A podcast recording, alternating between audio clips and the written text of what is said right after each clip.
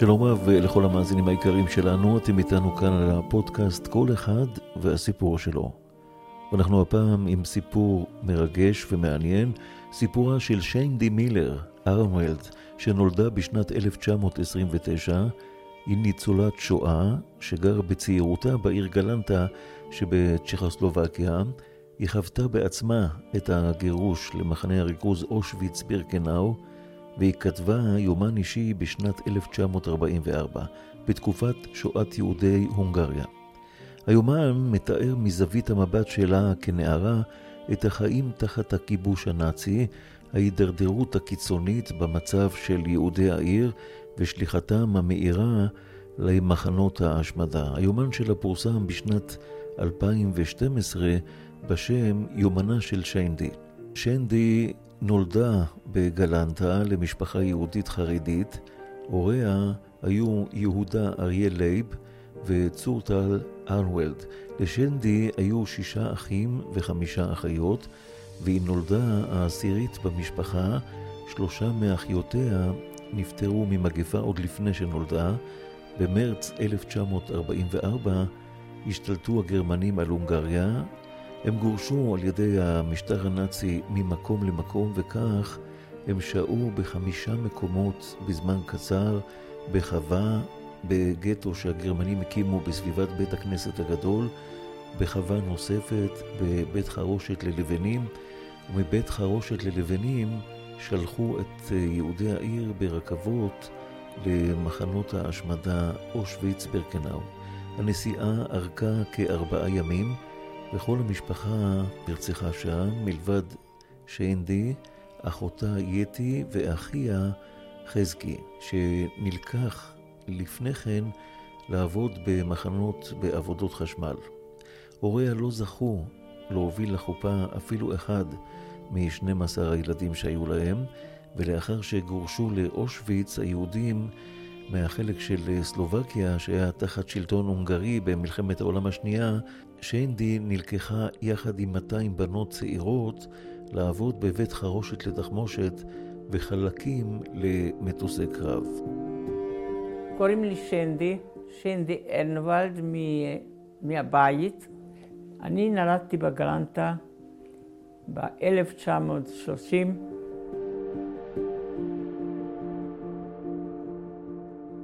אמא היה שם מלא, צורט צילה. ואבא שלי, יהודה לב, אריה. היינו 12 ילדים, שישה בנים ושישה בנות. בוודאי שמצב טוב היה לנו את הפרנסה, היה טוב. היה לנו מסעדה והיה לנו אולם לחתונות והיה לנו בית קפה. היה מנהל שניהל את זה, היה לנו יקב בחצר, בבית, לבד עשינו את היין. הילדות שלי היה מאושרת. אצלנו היה הבית פתוח, בית גדול היה. כל בוקר, כמה אנחנו היינו, ישבנו בבוקר וישבנו כולנו ביחד ארוחת בוקר לכל, לפני שהלכנו לבית ספר. בצהריים כולם ביחד אכלו. אז זה לא רק אצלנו, זה היה מנהג, אה, אה, ככה עשו. שבתות, אה, המשפחה היה במסעדה. כי אז במסעדה לקחנו סבתא ושני סבתות, שני סבים ואת כל הילדים, ואף פעם לא היינו לבד. אז היה נחמד, מאוד נחמד ומאוד פתוח. מי עבר בגלנטה, זה ידעו שאצל ארנמל תמיד זה פתוח והם יכולים להיכנס. ותמיד היה זמן. זה, זה החיים לגמרי אחר.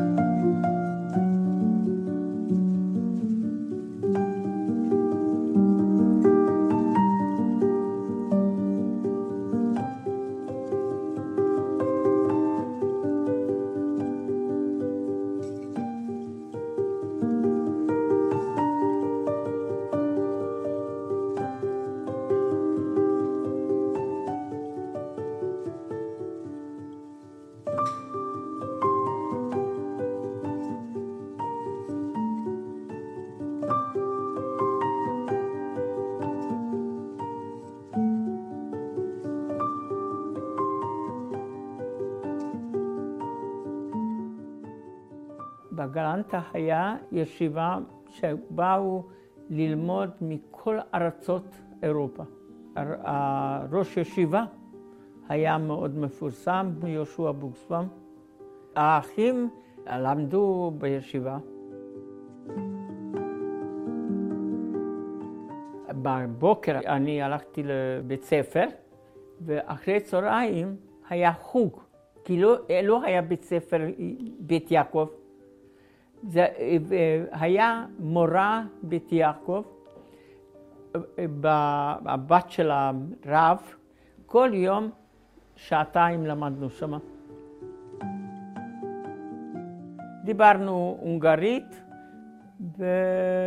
וסלובקית. ההורים דיברו גרמנית ולא לא דיברו יידיש. הייתי ילדה שמחה, כולם רוצים, רצו להיות חברות שלי. תמיד היה לי מצב רוח. אהבתי שהאימא צוחקת ואני עשיתי עצמי שאני מבדד אותם. כשאני הייתי כבר גדולה, אז זה כבר היה חיים קשים.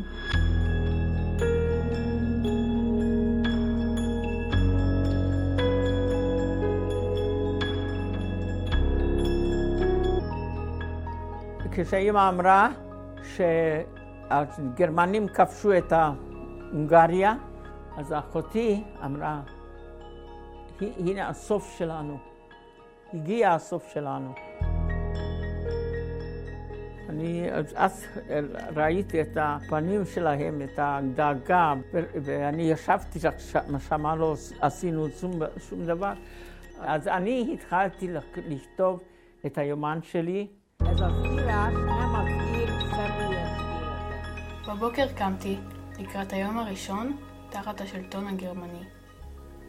מהר מאוד התברר שהסתיימה שגרת חיינו המוכרת. האווירה כלפי היהודים השתנתה. הגיעו הימים הנוראים. הבוקר התפרסמה בדף הראשי של העיתונים מודעה. על היהודים נאסר להשתמש בכל כלי תחבורה. בנוסף, נאסר על היהודים המעבר מיישוב ליישוב. אין עצמאות. אחרי כמה ימים בעיתון היה כתוב, כל יהודי יכול לצאת מהקטן עד המבוגר עם טלאי צהוב.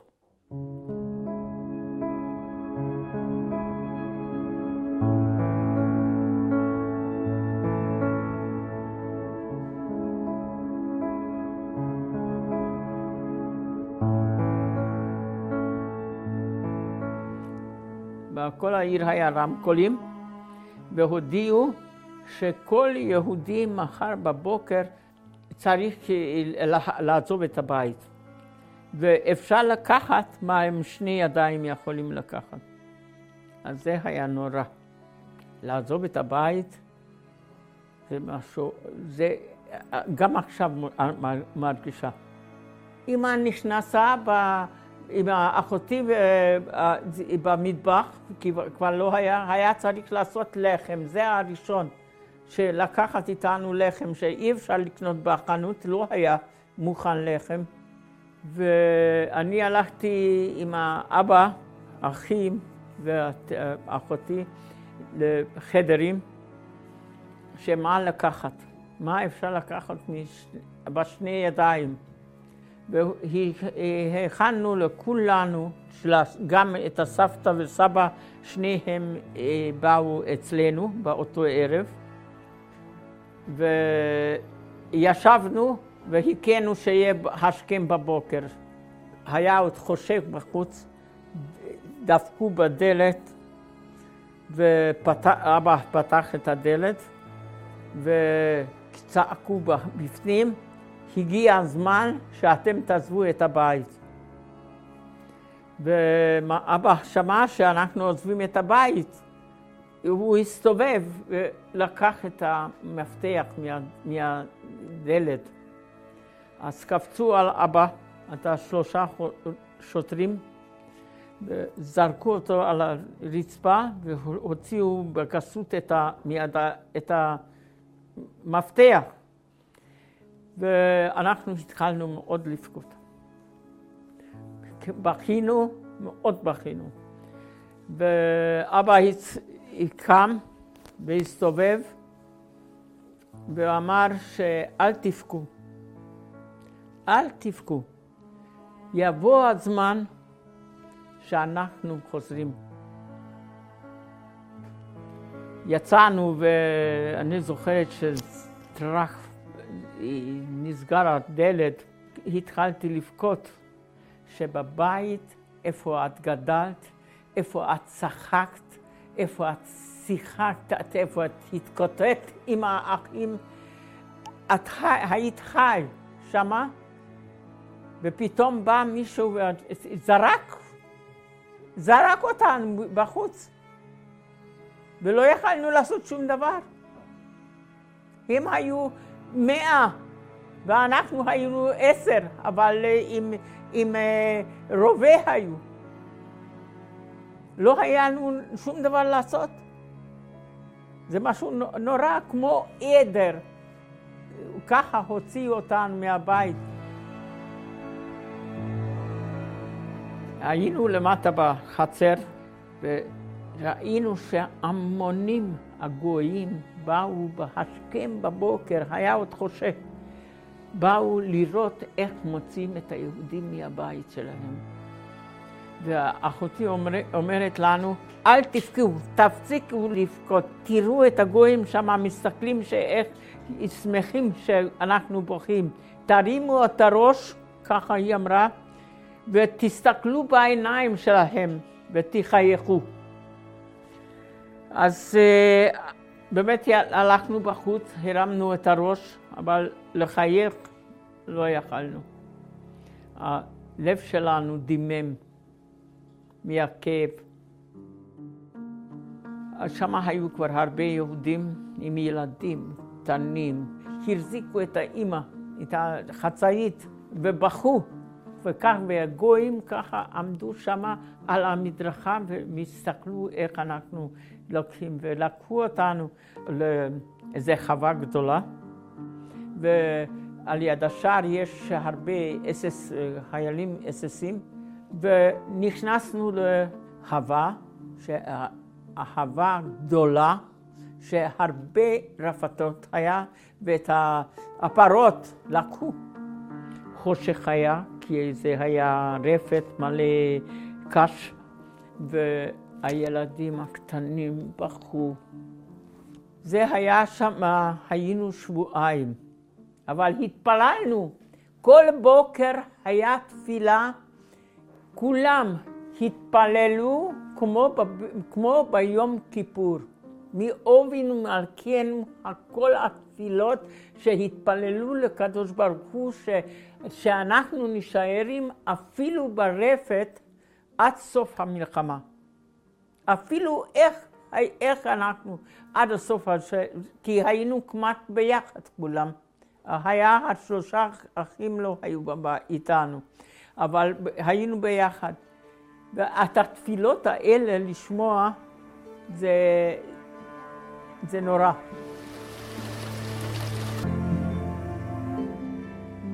כל היום וכל הלילה באו רכבות ונעמדו על יד בית חרושת.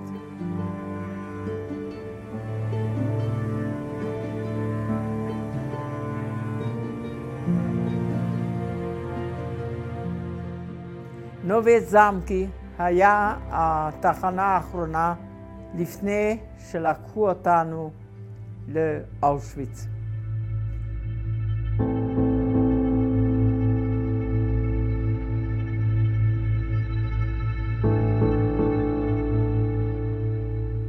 כל הדרך שנסענו, הילדים בלי הפסקה בכו, בלי הפסקה. האח שלי הקטן, כל הדרך בכה לאמא, אמא, אל תעזוב אותי, תמיד תחזיקי את היד שלי. ככה, זה הוא אמר לאמא.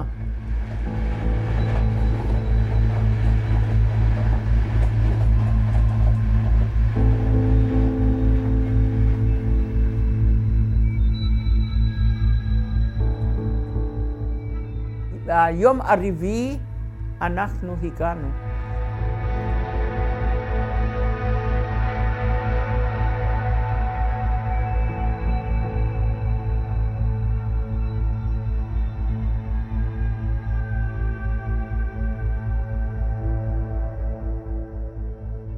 הגענו לבירקנאו, שמענו הרבה צעקות גרמנית. ואיך היינו למטה, כבר עמדו שמה שהזקנים לשמאל והצעירים לימין. איך אנחנו ירדנו מהרכבת, לא ראיתי, לא את אבא, שלושה אחים.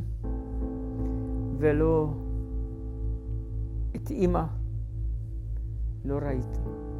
הסתובבתי והסתובבנו כולנו לחפש אותם. לא ראינו, כאילו האדמה בלעה אותם.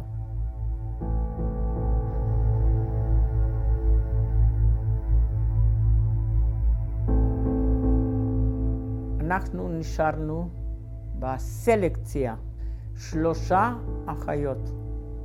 ייתי, אני, ואחותי הקטנה, בת 12 וחצי, דורי. אני הייתי 14 וחצי, ייתי הייתה בת 19.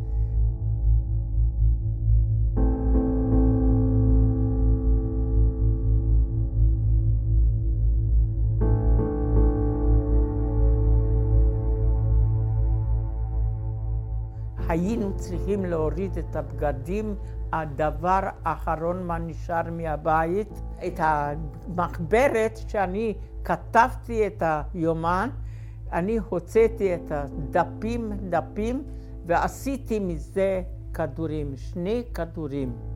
וכשגזרו לנו את השערות, לא ידעתי מה לעשות עם הכדורים, שמתי למטה, אבל אחותי היה כבר שמלה, שמתי בתוך הכיס שלה, וככה זה נשאר.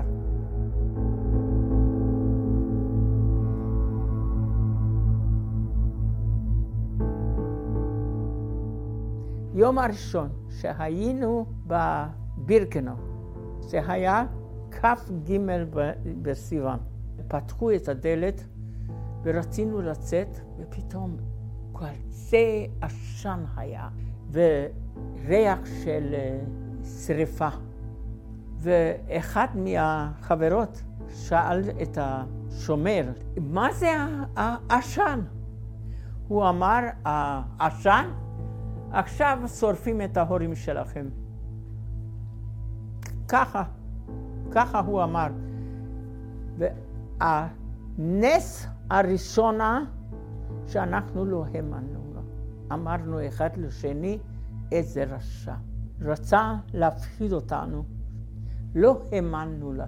זה היה נס, כי היינו מאמינה לו, אז לא היה לנו כוח ולא רצה, לא היה לנו רצון לחיות. היינו בבירקנאו שלושה חודשים. כל יום פרוסה לחם קיבלנו. זה היה האוכל היחיד מה קיבלנו. וכל שלושה ימים היה בא עגלון והביא מים לנו לשתות. אבל כל פעם היה גשם, ואנחנו שמנו את הראש למעלה, ונכנס כמה אה, מים בפני הפה, ומחרת היה שלוליות, ואנחנו שתינו את זה. ככה נשארנו בחיים.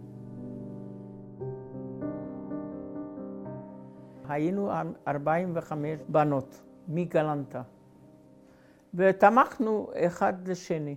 ומה עשינו? אחד לשני סיפרו סיפורים מצחיקים שמה היה בגלנטה, המשפחה הזאת, המשפחה הזאת, שצחקנו. הצחוק הביא לנו כוח. ישבנו ועודדנו אחד לשני, ודיברנו מה היה בבית ומה יהיה. העיקר, כל יום בישלנו. כשחוזרים, מה אמא יבשל לנו לאכול. זה היה השיא מה אנחנו יכלנו לשמוע ולשמוח.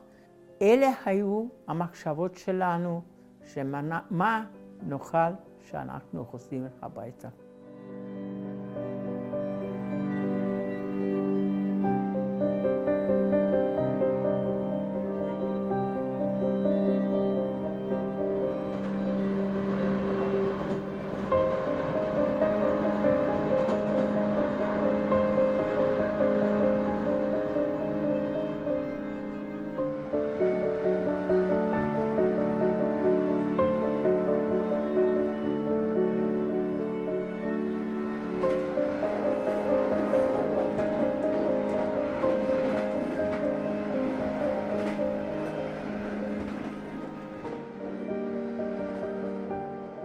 הגענו לבית חרושת, בתחמושת, בפטרסוולדאו. בחמש בבוקר היינו צריכים לקום, הלכנו לעבודה.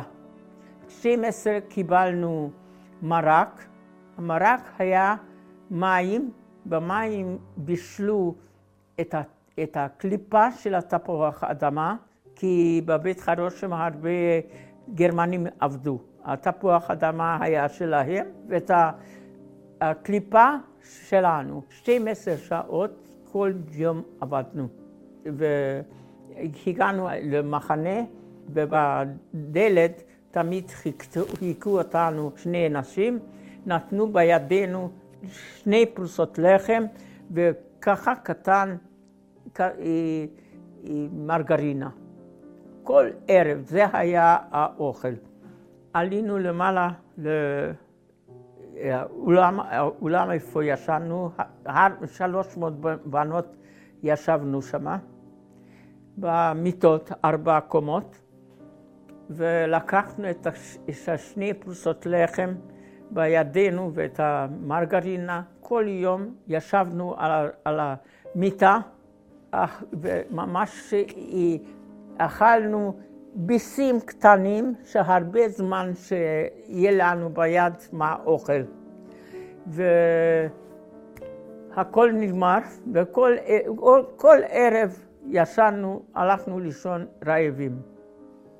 ואני עבדתי שם על תרמילים, והייתי צריכה למדוד כל דבר קטן, איזה אורך, איזה עבה ואיזה... רחב. היה לי איזה שעון, הייתי צריכה לשים בפנים ולמדוד את זה. מדדתי, מדדתי, ואני כתבתי הכל שבסדר, ומזה על כרטיס אני הייתי צריכה לכתוב, ונשאר לי הרבה כרטיסים, ושמתי על, על השולחן, השארתי. איפה אני עבדתי.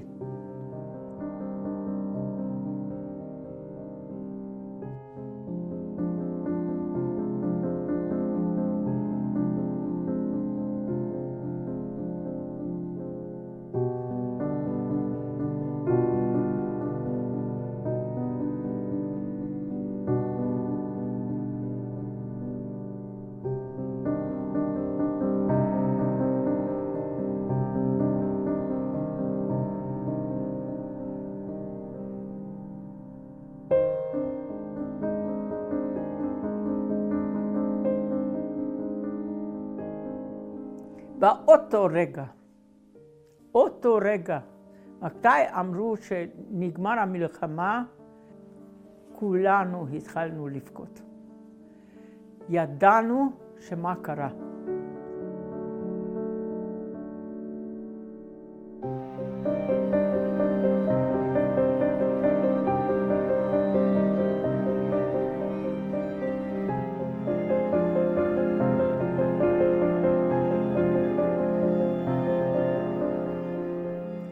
חזרנו בגלנטה.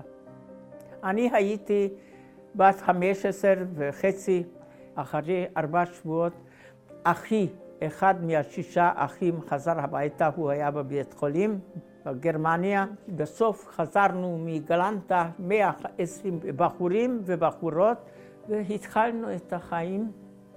תתאר לך שהיה כל יום אירוסים והתחתנו אחד עם השני. אחותי הייתה הראשונה שהתחתנה והתחתנה עם החבר של אחי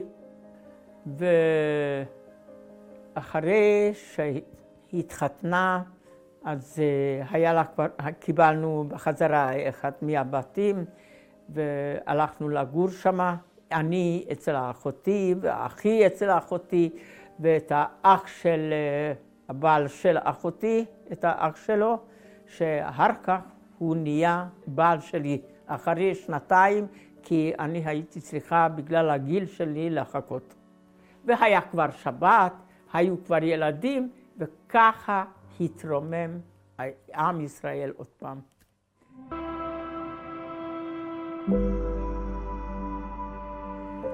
נכד בן החמש שאל אותי, סבתא, תספרי לי על האחים שלך. ובכלל, לא היה לך אימא? ככה אמר לי. אמרתי, בטח שכולם יש אימא. אז איפה האימא שלך? אף פעם לא, את לא אומרת אימא? אמרתי, הרגו את אימא שלי. הרגו את אימא שלך ואת צוחקת. ככה הוא אמר. את צוחקת. ואיפה את היית? אמרתי, אני ברחתי. מדוע ברחת? ככה הוא אמר, ואז אני אמרתי, אני מתחילה לספר. וככה התחלתי לספר.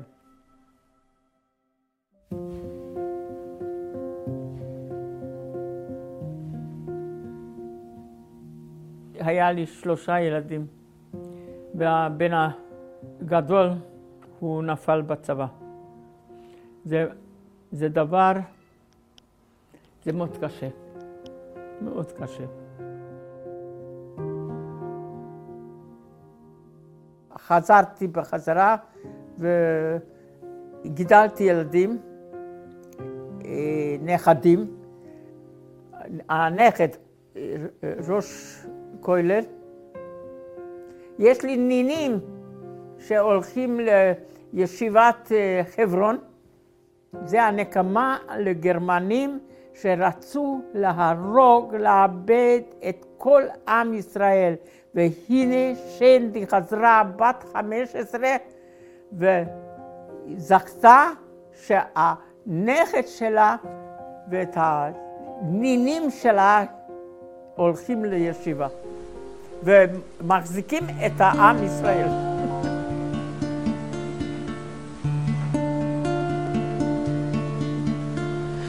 כביש ישן, שביל בגן, עץ ובית אבא כאן, אמא שם, כאן נשארתי. מה שהייתי פעם מזמן, מה שעכשיו ילדות נשכחת. צריף ירוק, לא רחוק בית הספר.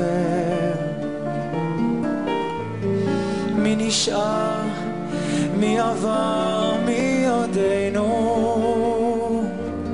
מה שהיינו פעם מזמן. מה עוד מביא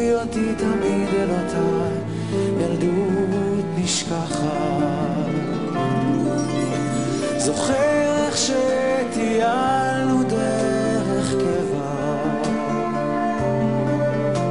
לאורך הרחוב המתרוקן. דבר לא השתנה, רק פה ושם תוהה הצבע. אולי זה רק הלב שמזדקן, עוד שנה כבר למדנו. מי אני, מי אתה, כבר איבדנו את מה שהיינו פעם מזמן. מה עוד מביא אותך תמיד